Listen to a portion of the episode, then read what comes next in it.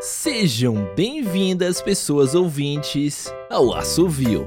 Hoje, temporada 7, episódio 10, Cíntia Vestida de Noiva, por Oceano Albuquerque.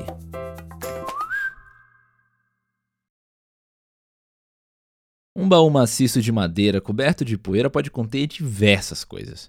Sonhos interrompidos, lembranças passadas, hipóteses que nunca deram certo e tudo o que merece ser descartado para uma pessoa seguir em frente, sendo enterrado em algum lugar, em um sótão, baú, em cima de baú. Lógico que, para crianças, aquilo era o paraíso. Inúmeras caixas que ninguém iria querer, todas livres para serem mexidas e remexidas pelas gorduchas mãos ávidas pelo toque. E caixa atrás de caixa, elas iam explorando coisas velhas, as histórias daquelas coisas e, quiçá românticos, os desejos guardados com velhas memórias.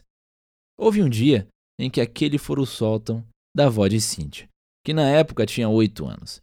Cíntia era uma menina com grande vontade de conhecer tudo o que havia para ver em seu diminuto mundo, formado por casa, clube e escola. Era muito curiosa e tinha longos cabelos pretos que aquela mesma avó penteava com cuidado todas as noites. Certo dia, a menina e suas amigas encontraram um daqueles baús. Era diferenciado, cheio de detalhes, enquanto os outros ao redor eram simples. Logo encontraram a chave que o destrancava e uma boa dezena de mãos infantis abriram a pesada caixa. Uma imensidão branca tomou conta de suas vistas, cheia de renda e elaboradas costuras. Era um voluptuoso monte de pano, tão branco que chegava a ser ectoplásmico. As meninas animadas tiraram do baú um pedaço após o outro, com animosidade, porém cuidadosas, pois nenhuma das 5 crianças queria ser culpada por depredar a novidade.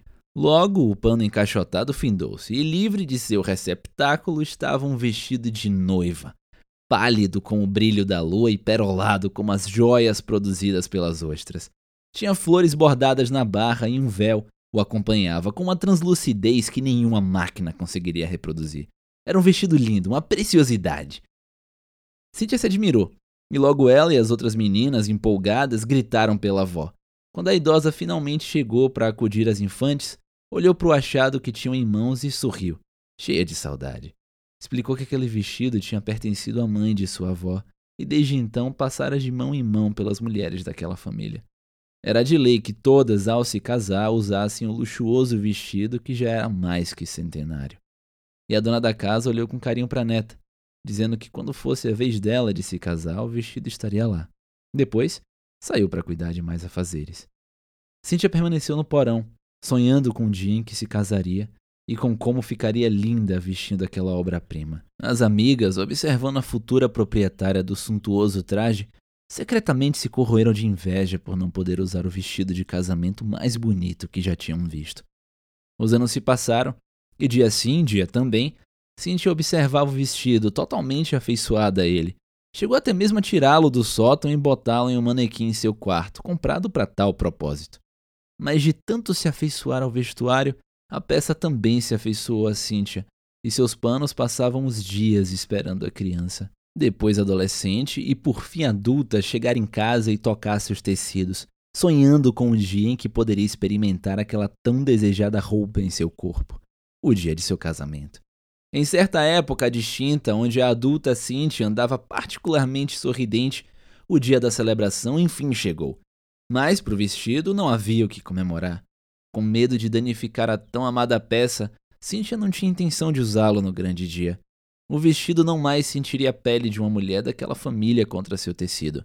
Mas aquilo não ficaria assim. Se ele não teria Cíntia no dia de seu casamento, nenhum outro vestido o faria.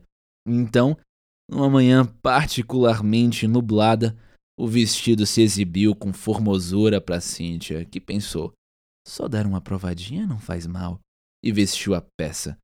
Quando o vestido enfim entrou em seu corpo, tratou de se apertar ao redor de Cíntia, tão forte que ela remexia a cabeça e os braços, a pele já ficando roxa. Cíntia morreu, usando o vestido de noiva. De tão apertado que estava, nem depois da morte conseguiram retirá-lo da moça. Cíntia foi então sepultada no suntuoso traje branco, que se prendia com vigor à carne da defunta, vestida de noiva. Meu nome é Ariel Ayres e essa foi Cíntia Vestida de Noiva, de Oceano Albuquerque, aqui no Assovio. Até a próxima!